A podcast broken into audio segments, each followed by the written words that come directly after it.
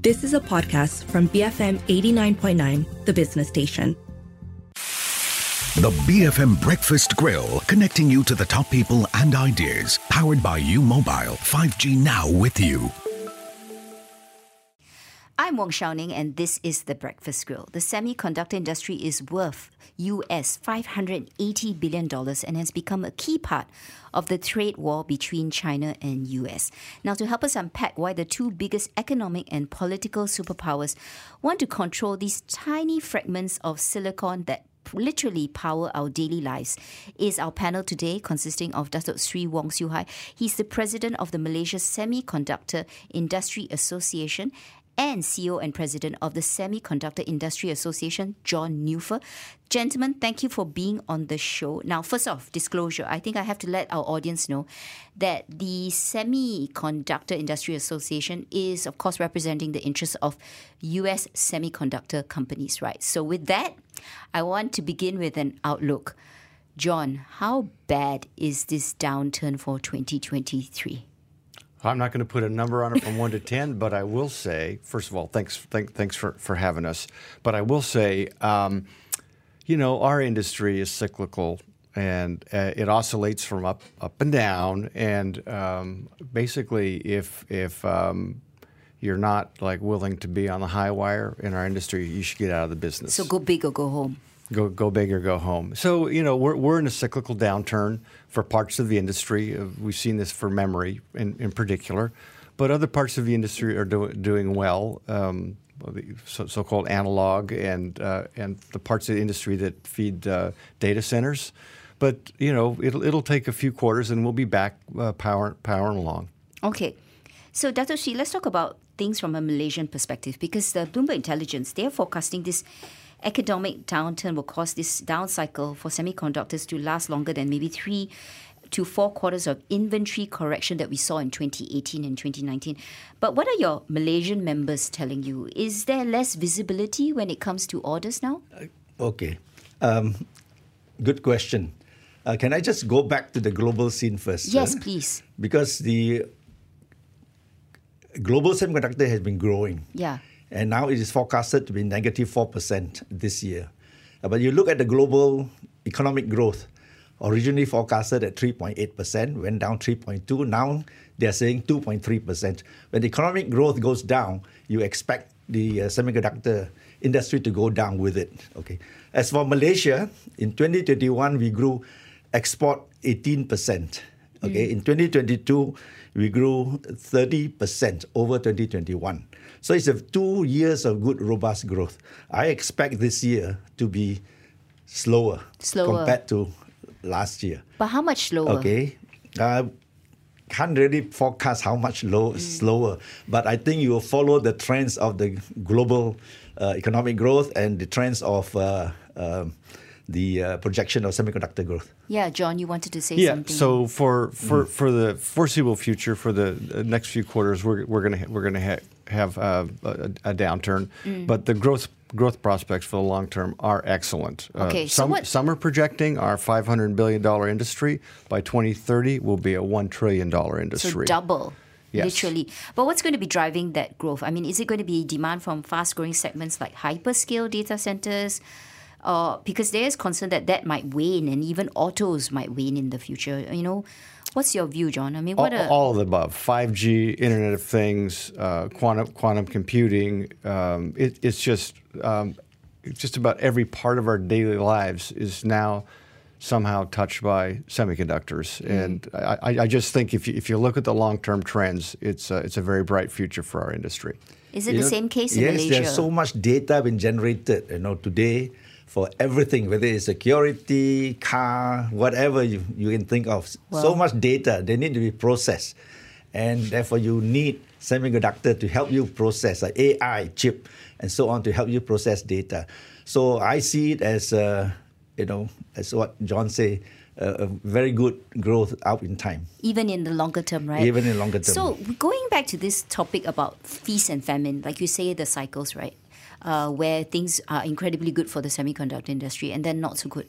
Why is that the case? Is it because just just semiconductor companies they get greedy, they look at the future, and then they overbuild, and then there's suddenly too much capacity. John, what do you think? It's think? extremely hard to project where we're going to be Mm. a year or two from now. But the leadership of our industry kind of has to do that.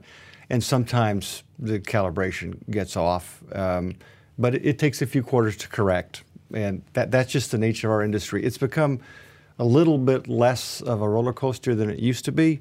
Um, like I said, some parts of our industry now are in a downtar- downturn, but other parts aren't. It used to be the whole industry just went up and down. Uh, and as it, as it suggests, the kind of we really the kind of the biggest indicator for us is economic growth. When economic growth is is powering along, we're powering along. When it, when it's when it's when it's looking like we're dipping into recession, we're kind of following that.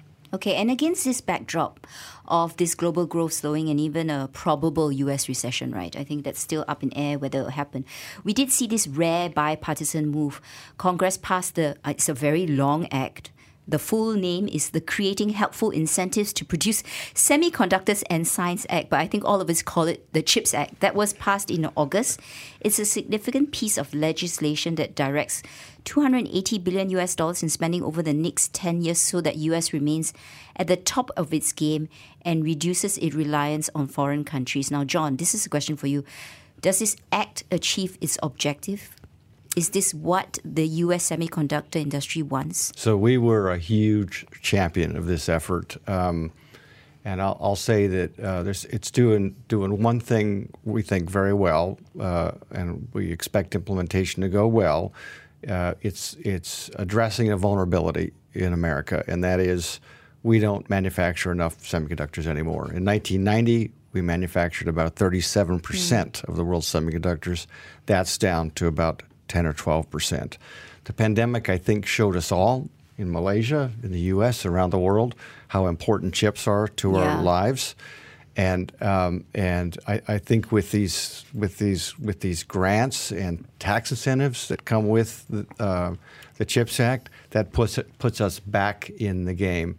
The rest of the world um, in, in our ecosystem, central governments have put manufacturing incentive in place for decades. the U.S. government was not doing that, and as a result, our manufacturing declined. So that's one thing we are doing. One thing this CHIPS Act is not doing, it's not decoupling ourselves from the global economy.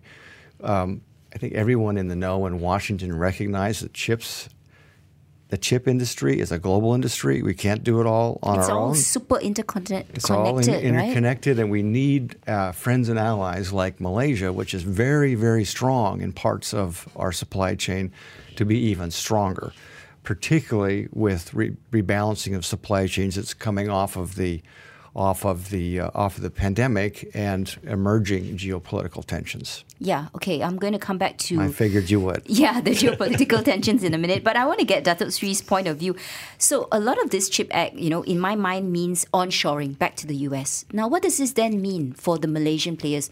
Are you concerned when you when the CHIP Act came out, Datuk Sri, were you like, oh no, this is going to be bad for the Malaysia semiconductor industry? Uh, no, I don't think so. I think uh, the CHIP Act actually encouraging is encouraging the companies to grow.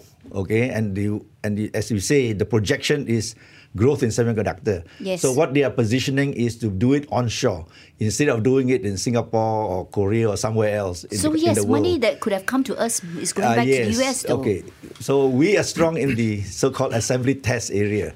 If fab is uh, more fabs are installed and been built, then we have to expand, you know, to support that volume that's coming out from fab.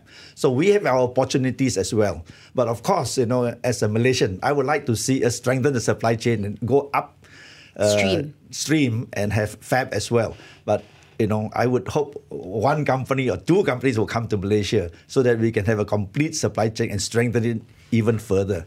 But the opportunities are there for us. Okay, but even if the semiconductor sector shifts back to the US, uh, John, is the- is is the hmm. can the US actually benefit? Isn't labor a big headwind? I mean, you've got you need electrical engineers, chemical engineers, material scientists that keep advancing this miniaturization, looking for new materials to fabricate chips. Can the US cope actually, or I mean, should it actually relook its immigration policies rather than the CHIPS Act? Boy, you're packing a lot into that. into that uh, question. Uh, first of all, I couldn't agree with uh, S.H. more, and that uh, that is, it, I think Malaysia stands to benefit enormously from the, the, the rebalancing that's going on right now.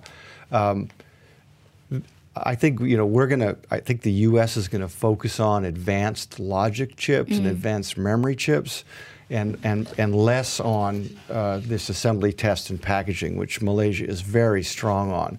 So you know, just by the way, uh, China does 40% of the assembly, test, and packaging, and Taiwan does 20% of it yes. around the world.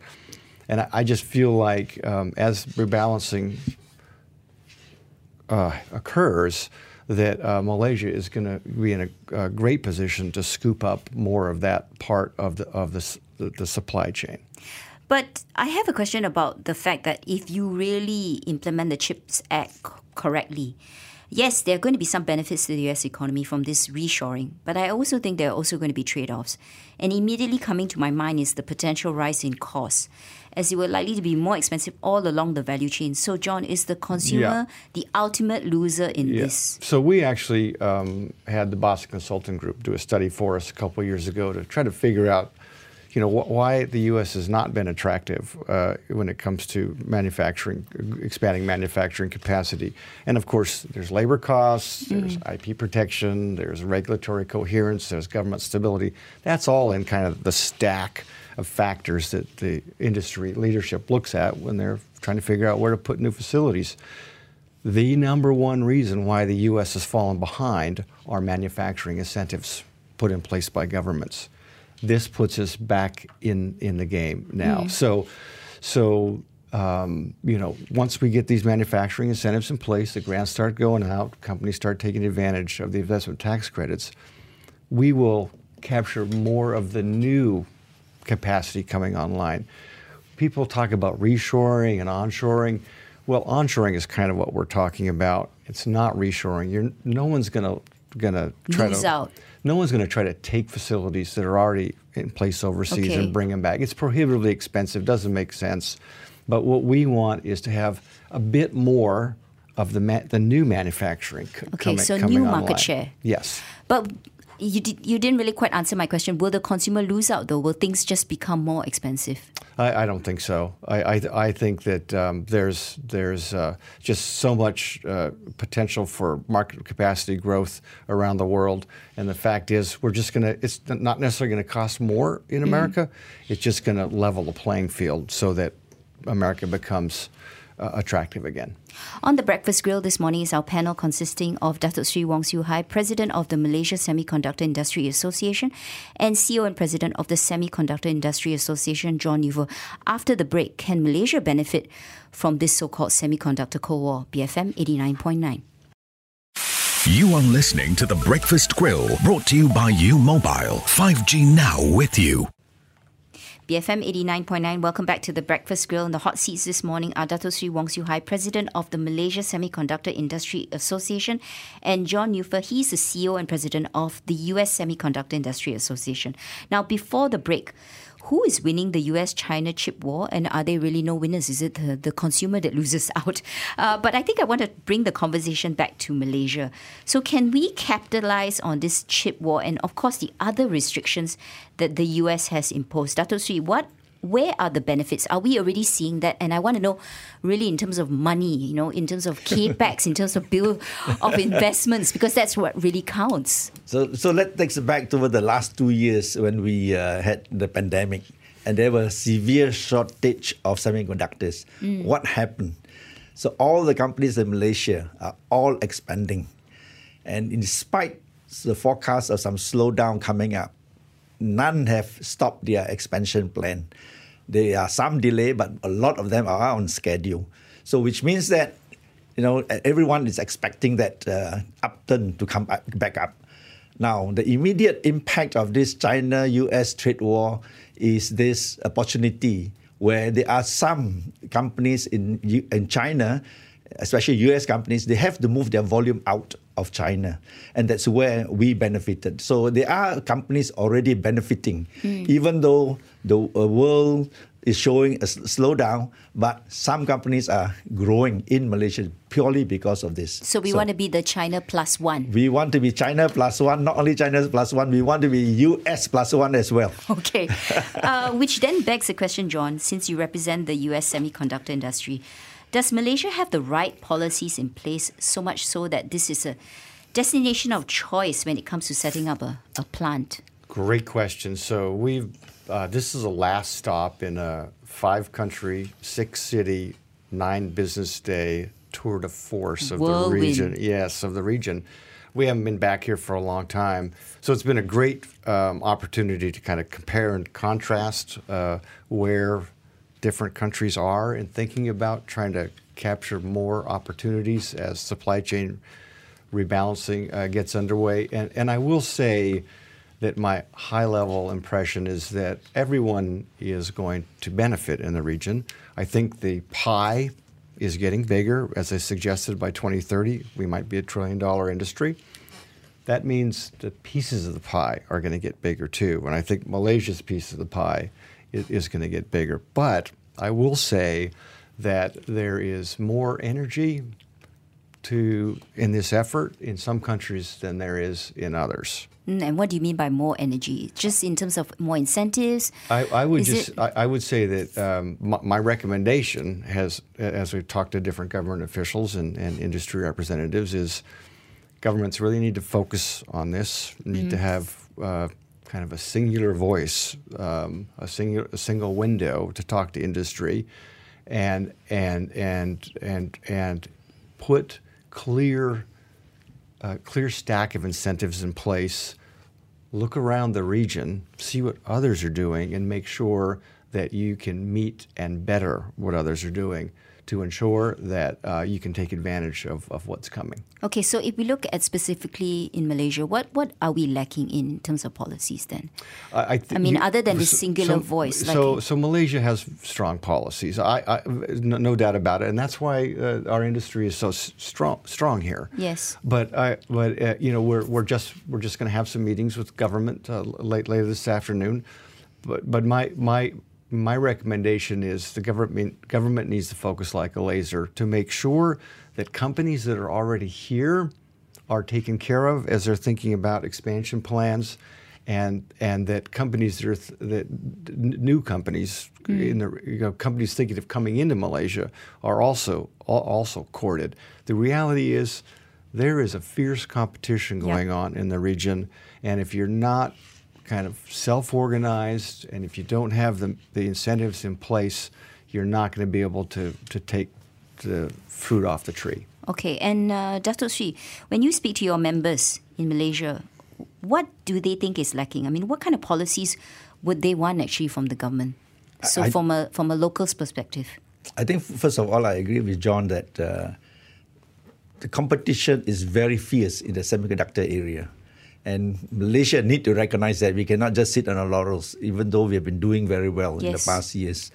Um, but today, uh, there is number one is the war on talent. Everybody wants the best talent in the world, and we are losing about 15 to 20 percent of our talent to other countries like Singapore, US, and everywhere else. I mean, how do you fill up that hole? Yeah. So we need policies to take care of that. Uh, first of all, uh, we are trying to encourage the government to allow foreign students studying in Malaysia to work in Malaysia. Just give them the first two years without any restriction if the company wants to hire them. And later on, if the company wants to hire them, give them the employment pass. We need talents. Not only that, we need to attract talents from other parts of the world, including Iran, Pakistan, and wherever, Indonesia, wherever talent wants to come to work in Malaysia we have the good jobs where many other countries don't have in the electronics industry. Therefore, attracting them should be a, a plus. Okay, mm-hmm. so that's one. Try to figure out how to go on the higher value added stuff like in design and development, embedded system design, fabs. So we are encouraging more companies to go into design and development. So for the first time, we have a first company in Malaysia doing an IC product design, IC product design, not design services. And I hope this company will be a role model for other Malaysians to come out and compete in that area. So this is another area whereby the government can incentivize people, engineers like this, to come out and do something on their own. We have been focusing on FDI. We need to develop our local champions. Okay. Uh, we have design development and. Can I continue? Yes, Okay. please. And also uh, in automation, we are very strong in automation. We just need to promote our companies to the world that we can, we are capable of delivering automation solutions for semiconductor industry, for electronics industry, and so on. Okay, but Dr. Sri, look at our past, right? Uh, we had, uh, of course, we still have Silterra, owned by Khazanah, right? And they were one of the few semiconductor wafer pure play foundries in this country. But I think commentators say, you know, they can't even compete with the big boys, right? Who are already developing what three nanometer technology. So how can we realistically move up the value chain, not just be seen as a low cost center focusing on outsourced semiconductor assembly and test, burn-in, packaging. We need to do more, yes, right? Yes, that's why I said uh, we need to go up the value chain. So the one strategic, strategic area is design development, where the barrier to entry is lower compared to fabs. Okay, so first of all, before I answer your question, I need to declare that I'm a director of uh, Silterra. okay, so you can understand that Silterra, for whatever reason, for the last 17 years, did not make money. Yes. And when we was taken over, okay, first year we turn it around. Okay. Now this segment of uh, where the technology is not very advanced is still needed in the market. In fact, there are other countries that have lo- lower uh, technology node than us, than Silterra, but still needed. So even though US want to go to the seven nano, two, three, whatever nanometers, they are still needed. But what I'd like to see Malaysia doing is to attract FDIs, maybe not in the uh, 7 and 3 and 2 nanometers, but maybe in the 28 nanometers. If they can come here, 28 to 40 nanometers, it's still good enough for Malaysia to get their uh, experience and before more new fabs and more new technology fab can come to Malaysia. We need to start somewhere. Okay. So we have one, one in Sarawak, one here, but we can do more.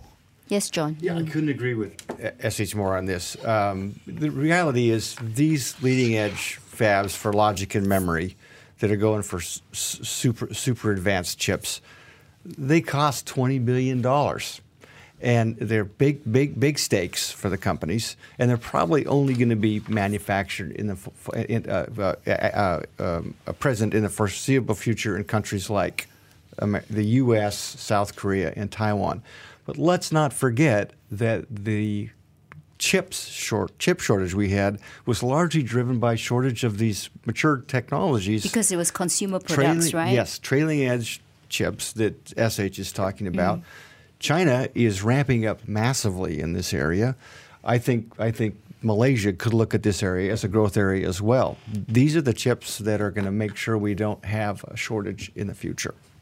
On a special extended breakfast grill this morning is our panel consisting of Datuk Sri Wong Siew Hai, President of the Malaysia Semiconductor Industry, and John Neuffer, his counterpart in the US. Um, after the 8.30am news bulletin, China, BFM 89.9. You are listening to The Breakfast Grill, brought to you by U Mobile. 5G now with you. BFM 89.9. Welcome back to a special extended breakfast grill. In the hot seat this morning is Datuk Sri Wong Siew Hai, President of the Malaysia Semiconductor Industry, and his counterpart from the United States, John Neuffer. Before the 8.30am news bulletin, can Malaysia benefit from this new tech Cold War? Now, gentlemen, I have to talk about China, and I'll start with you, John. In how do you think the Chinese have reacted, and how have they actually reacted to the Chip Act and all these restrictions? I mean, some of your members have significant facilities in China, and it's still a meaningful market. And a fact acknowledged recently by David Zinsner. He's the pres- executive VP and CFO at Intel. So. Can American semiconductor companies afford to walk away from this big market? Yeah, let me just uh, back up a little bit. First of all, we don't actually have uh, extensive capacity in the Chinese market. Uh, there's, I think, one existing front end fab there, um, and the the our our our exposure to China is that about 35 percent of our sales go to China. Uh, that's a little deceptive because about half of those sales are chips that go into go to companies like Foxconn and go into go into electronics products and get shipped right right back out. Yeah.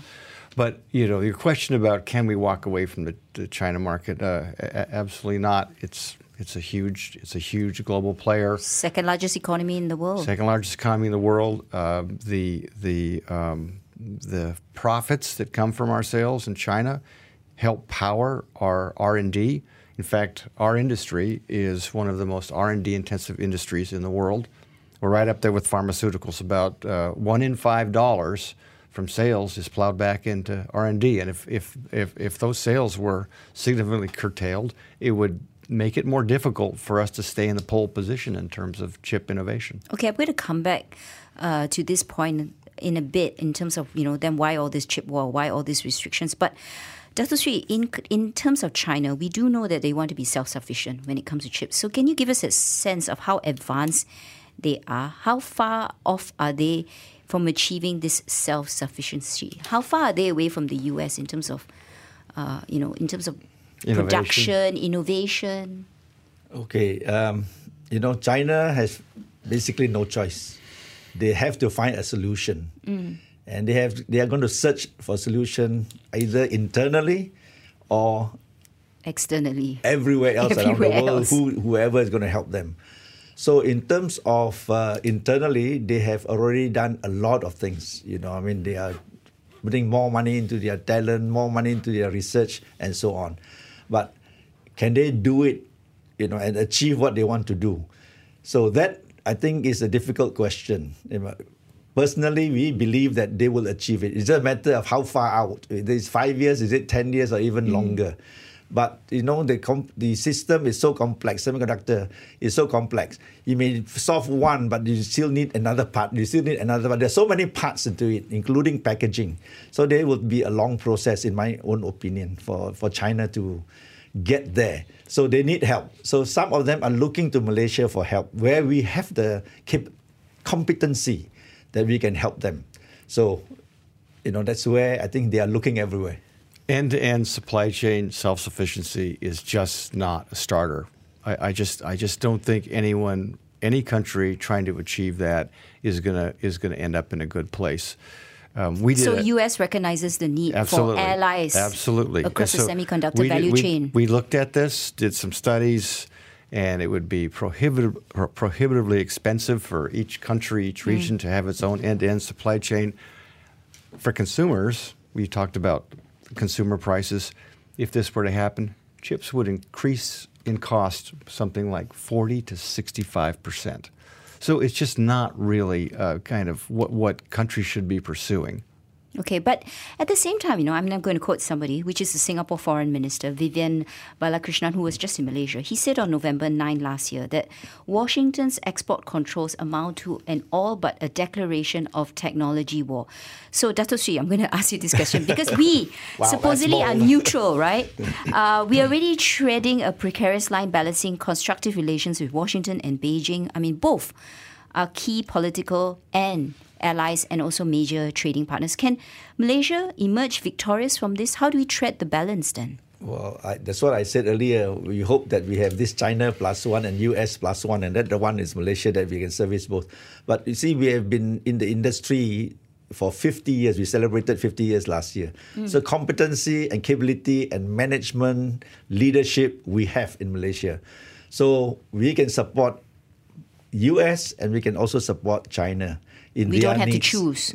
Do we have to choose? Uh, we don't think we have to choose because China will have to find their own solutions, and that's why I'm concerned about uh, maybe decoupling of the advanced technology and new standards have been, will be established one by China, one for the rest of the world, and how that is going to play, and hopefully we can play in both because we have the current uh, technology and standards. If China comes up with new ones, we will also support. So I think we have uh, uh, we are in a good place to uh, support both. Okay, but you know, at the same time, John, the, these restrictions that you want to impose in China, you're also restricting it on your allies, right? Uh, so, for example, like five of the companies that dominate the global market for equipment, three are from the US, one is from Japan, and the other one, of course, from Netherlands. So, realistically, can you dictate to these two other companies what to do? I mean, it seems very wide ranging, these export restrictions. Well, you should ask that question to officials in the Commerce Department that actually uh, put the restrictions in place. And, and the, because uh, these very expensive uh, semiconductor tools that were uh, placed under restriction ha- are loaded up with U.S. intellectual property, mm. our Commerce Department feels that it has the, the reach to, to, um, to uh, put limits on sales to China. I'll just say that you know I don't think anyone really likes all this geopolitical turmoil. Yeah, because it seems to be reflected in the semiconductor industry, right? We are certainly caught in the middle of this. Um, the reality is, our government. It's it's the it's the U.S. government's job to figure out what the national security priorities are, and and execute them. That's that's that's not our role. Our our role is to make sure the U.S. government understands the implications, the impact to our industry when these restrictions go into place, so that as they're making their decision and mm. weighing all the factors, they understand what it does to our industry. And I think all governments around the world want their industries, their semiconductor industries, to thrive and prosper. Um, I, I, do think, though, that um, for our industry, uh, given the kind of trajectory we're on, I think we're going to suffer some more pain as as the U.S. government and potentially other governments put in place uh, similar kinds of restrictions. One thing that's very interesting, and you mentioned this earlier, is that you know the Chinese response to these export controls that were put in place in early October has been has been rather rather measured muted for the moment. Yes. Could it be just for the moment, though? It could be. We don't know. Um, we're very kind of interested in, in what direction this is going to go. Yeah, because I've been trying to read the headlines, even coming from the Chinese uh, media outlets, and it's been, like you say, rather measured, but still early days yet. But, you know, John, will people look back at this and think to themselves, hmm, the US, are they the bully here? A dominant power desperately trying to hold on to hold a rising rival down? Because even when you look at the restrictions, they're so wide ranging that they impact their own US citizens who work for the domestic Chinese chip companies. Well, again, I think you should have a U.S. government official in here to answer that question. Um, listen, um, you know, there's been tension simmering and brewing and festering between the U.S. and China for a long, a long time and um, and it's playing out right now in a way that uh, kind of kind of scary for all of us. Yes. And uh, our hope is that the two countries can begin to have constructive dialogues again, so there can be safety valves. And hopefully take us to a better place in the Sino-U.S. relationship. Okay, talking about scary, I'm going to ask you this question, both of y'all. So, is an invasion of Taiwan which is the home to TSMC, largest semiconductor company, I would say, is the greatest fear for the semiconductor industry. Dato Sri, what do you think? Yeah, I, I think that is a very, very serious uh, problem if that happens, because it will bring down the whole semiconductor industry. Mm. And we need Taiwan's capability. They're serving the world. It's not just serving US or serving China. And uh, I think that it has betrayed uh, that carefully, you know, on how you solve this problem. So I like the suggestion just now that says that the two sides need to sit down and have a discussion, constructive confrontation, and come to a solution, and for the benefit of the world. What about you, John? What do you think? Is it is it a prob- Is it something that keeps you awake at night? Uh, you know, I'm I'm not an expert on geopolitics. Uh, I will agree with uh, SH that uh, it wouldn't just impact the semiconductor industry. I think it would be uh, a huge blow to the global economy if something uh, serious happened uh, in in Taiwan. Um, I can tell you that our in our conversations with the U.S. government in in Washington, lots of policy is being put in place, uh, thinking about uh, what, what what may happen, may or may not happen in that part of the world. All right. On that note, thank you for your time, gentlemen. Today on the Breakfast Grill was Datuk Sri Wong Siew Hai, President of the Malaysia Semiconductor Industry Association, and John Neuffer, CEO and President of U.S. Semiconductor Industry Association. I'm Wong Shou Ning, BFM 89.9. The BFM Breakfast Grill is brought to you by U Mobile 5G Now with you. You have been listening to a podcast from BFM 89.9, the business station. For more stories of the same kind, download the BFM app.